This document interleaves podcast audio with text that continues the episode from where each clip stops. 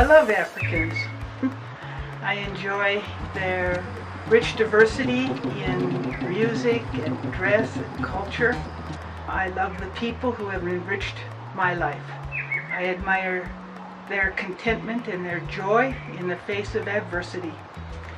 They have the uncanny ability to read God's Word and actually believe that God will do what He says He will do. My name is Lorraine Green. I grew up in northern Wisconsin and Minnesota, and I did my Bible training in Canada and left for Africa in 1980. I was a Bible teacher among women in Chad for 30 years and I trained co-workers to take over as I moved on, and they are still teaching. But I'm not alone in my work. About seven churches and about 40 individuals in North America have been contributing financially to keep me here in Africa all these many years. Deeply appreciate them. But they mean more to me than just the financial support, but their prayer support and emotional encouragement times when I have been discouraged or disappointed or even afraid, this has been precious to me. I realize that I'm I'm not alone in this. They stand with me. I am their representative. And they in turn have been a challenge to me to be faithful in my work and my responsibilities, even as they have been faithful to me. About five years ago, team asked me to uh, take on greater responsibilities in overseeing all of team's work in Africa. I moved to South Africa looking for reliable electricity and also a major airport. Uh, my spare room is my office. Many of my meetings are conducted as virtual meetings over the internet. And I travel a lot. I spend about 150 nights uh, away from home each year. My work actually boils down to about two things that I focus on maintaining my team and also growing my team. I oversee about 80 missionaries here in Africa. I'm very concerned about their, their spiritual vitality and also about maintaining a passion for the vision that God has given to them. Yeah, although we use various occupations such as medicine, education, community health, well digging, theological education, orphans, and so much more. Actually, the purpose behind all of this is evangelism, discipleship, church development, and leadership training. Team is all about the church. In order to help my team, I read a lot. I attend conferences where new ideas are presented and discussed. I listen to webinars on the internet.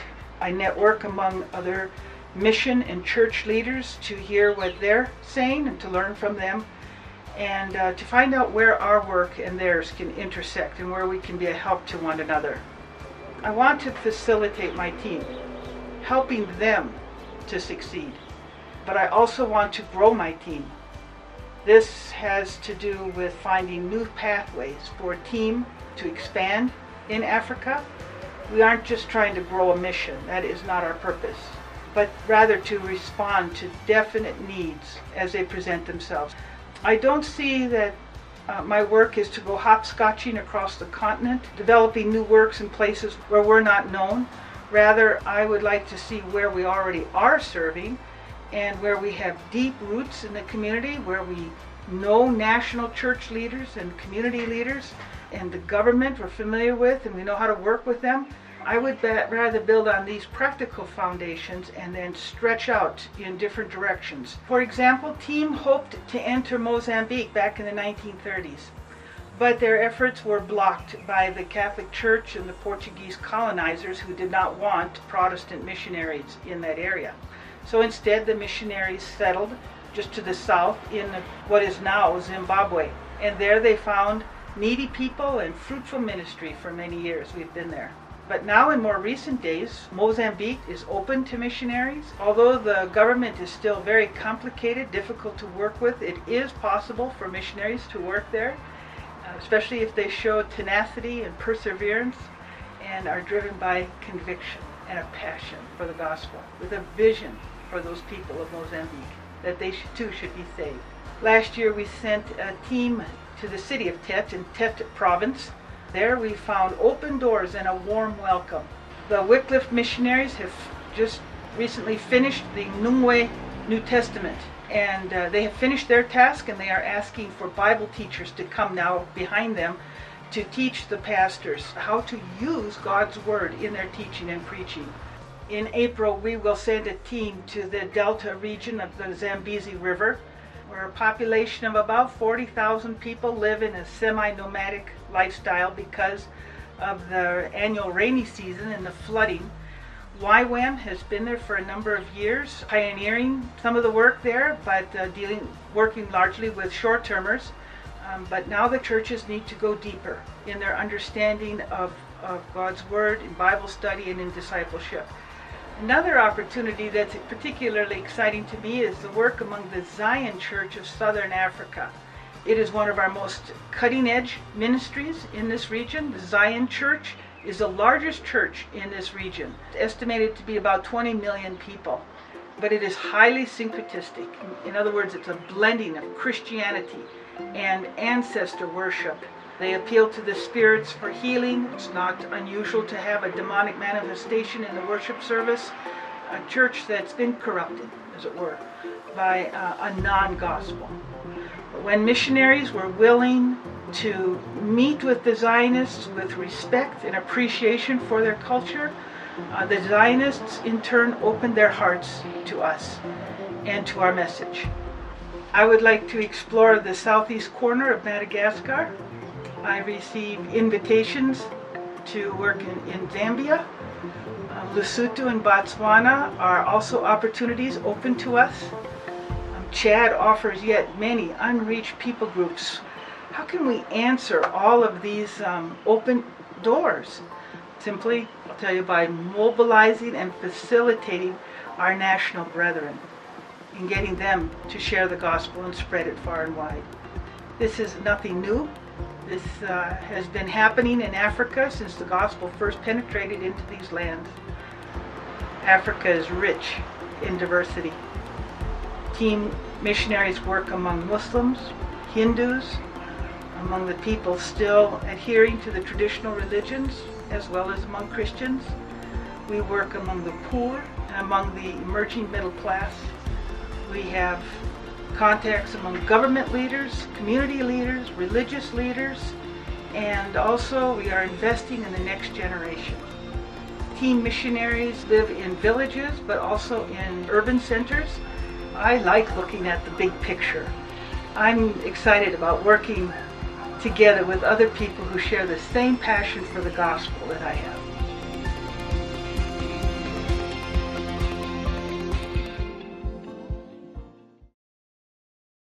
The last time I was here in, was in 19 in 2012. Uh, last night, Vida and Liz Lim helped me to remember that that it was in 2012 that I was here last. And I remember distinctly that um, I had come out of Chad and I had not sensing that God was leading me to another opportunity, but not knowing what it was. And uh, maybe you, I hope you didn't sense it, but I talked about what I had been doing, but I had very little to say about what I was going to be doing. And that, for a missionary on furlough, is very difficult. But about eight or ten months after having been here at your missions conference, team extended that invitation to me. I was at Urbana. I got a note from our leadership asking me to come back to Africa as a senior director. And right away I knew that was uh, what the Lord had for me. And I'm so glad, glad that now, uh, five, six years later, I can come back to you and say that the Lord has led me all the way. Your theme this week is The Lord Needs You No Matter Your Age. And I want to say that that is so very, very true. We are um, in in 1 Timothy, the Apostle Paul told Timothy not to let anyone despise him because of his youth. And then again in uh, Joshua, as, as, our theme verses, uh, the Lord's um, Caleb is speaking actually about the new vision that the Lord has given to him and his passion for it. He speaks with courage. Um, as I mentioned in uh, the video, we are looking at new opportunities in Mozambique, and um, I'm I love the whole idea of looking at new areas, new opportunities that are opening for us. That is what I enjoy talking about. For those of you who have shared dinner with me the last couple of days since I've been here, um, I have spoken again and again about the new opportunities that are open before us. This is what grabs my heart. I taught for 30 years in the village, uh, teaching women to read and teaching them the, God's Word. But now, as I back up and look at the big picture, I'm thankful for the, all that I learned in the village because it's, it um, influences, it has its effect on me as I look to Africa across the whole continent and the opportunities that are still open to us, both in village settings but also in urban settings. Um, um, I wish when I look at um, Mozambique, and it's going to be some challenges, it's going to mean climbing a few mountains, uh, particularly in the area of language, because we have to learn Portuguese, then you have to learn a, a, vernacular language. And so, naturally, I look to the young people because of that great commitment of um, pre- preparation in order to get to a place where you can share the gospel with the people. And um, and young people. I looked at you the other night leading this music. I said to, to you, and I said, Who is that young man? there would be one that we could um, certainly use in ministry around the world who's not shy but has courage to, to use his gifts for the glory of God. He's not the only one. I don't want to put the pressure on, but I'll see you at the end of the meeting. I'll sign you up. But I'm just saying that we need young people like him who have the time and the energies and the, and the intellect and all to, com- to commit themselves to, to studying language. And um, when I think about this, I just wish I could do it all over again. I studied French, I learned in Gumbai, also in Nanjere, three languages. And yet, when I look at Mozambique and the opportunities there, I wish I was young again. I would do it all over again. And that is, that is the truth. When I look at Caleb, he said that he was 85 years old. And from the 45 years that he had served with the Lord, his strength had not waned. He felt that he was as strong at 85 as he had been when he was 40 years old. And I have to, I don't know, I have to leave it to the medical people and the theologians to explain Caleb to me because I don't have the strength that I had 45 years ago. But my passion for ministry has not waned. Amen. God's call on my life has not abated, it has not shifted. It is there as it was from the beginning. And it is a privilege to, to, to challenge my coworkers and to in, teach them, um, to guide them in their discussions and in their thinking through the opportunities and what they ought to be doing. This is the right time for us now to move into Mozambique, and all I need are young people. It's today and tomorrow that my team is looking at the Zambezi Delta. They will be flying by helicopter tomorrow into the villages to do survey work, to meet with the church leaders, such as they are, and to hear from them what it is that they need and want from us, how we can serve them better. And so, um, yeah, my heart is very much with my team this weekend as they explore the Zambezi Delta. That nothing but a huge malarial swamp. Nine people last year were killed by crocodiles. It is a very, um, um, yeah, a very challenging environment. But like I said, if I was young, I would do it all over again. I would go again. I need the young Timothys to come and help us, who'd be willing to learn language and to settle into that land and to do something for the people that long to hear the gospel that we have been so privileged to hear. I want to thank each one of you for the investment that you have made in missions and in my life, particularly and uh, how you have stood, stood with me now for over 20 years, ministering to me when I did not come out from among you. It's a long story, kind of a convoluted story as to how I got connected with church, with this church, but I feel that the hand of God was in it. Amen. And I can only hope and pray that my ministry, my passion, my calling will be an encouragement and a challenge to you in return for what you have invested in me. And to God be the glory. Thank you very much. Thank you so much, Lorraine.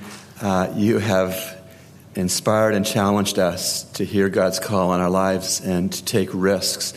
You said at lunch yesterday that when you first went to the mission field, there was a war raging in the place you were going to go, and you went there nonetheless, and God protected you. Um, world missions often involves risks, but when risks are worthwhile and in the will of God, uh, there's safety, joy, fulfillment. So let's pray for you right now. Our precious God and our loving Heavenly Father, we thank you for all that you have done through our sister Lorraine Green over these wonderful years. We thank you for her heartfelt uh, summation and observation that she would do it all over again and that she would uh, do it gladly. And Lord, we do pray with her for the Zambezi Delta that the workers that are necessary to take the gospel of Jesus Christ would be raised up, maybe from amongst us, Lord. And we pray that we would be uh, willing to say, Lord, uh, my life is redeemed. It's no longer my own. I've been bought with a price.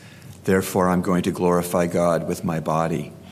Lord, please stir us no matter what our age would be today and over the next two days that we would hear your voice and not just say, well, that's nice, but that we would say, here I am, send me. So encourage Lorraine, even as she has been an encouragement and a blessing to us. And we pray these things in Jesus' precious name. Amen.